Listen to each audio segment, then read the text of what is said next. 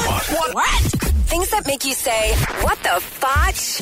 On Power 96.5. Apparently, the Naked Olympics were held recently in Rio. And this obviously What? wasn't like the regular Olympics and it wasn't televised. Why isn't this Obviously. on Bravo? Well, they should put it on Discovery Channel right after Naked and Afraid. Yes, yes. And join us after Naked and Afraid, the Naked Olympics, live from Rio. Ri- Rio. Uh, Rio. I'm sorry. I, I want to say Rio. It's a three-letter word. Come on. Nudists competed in football, beach volleyball, swimming, sprinting, and tug of war.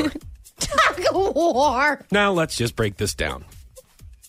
I'm really I'm not okay with football, but let's just skip over that. Beach volleyball, whatever. Swimming. Football tackling. Do they wear cleats? I hope no. No, they're naked. Oh yeah. Oh yeah, I forgot about that. no, they're naked with cleats on. That's the only thing that they have on.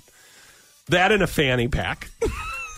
And they're just- and it's tag football. It's just or, or flag football. It's just they have to come up with creative ideas where to put the flag. And They they just pull on something different. like you tug of know? war. Yeah. Like what are we?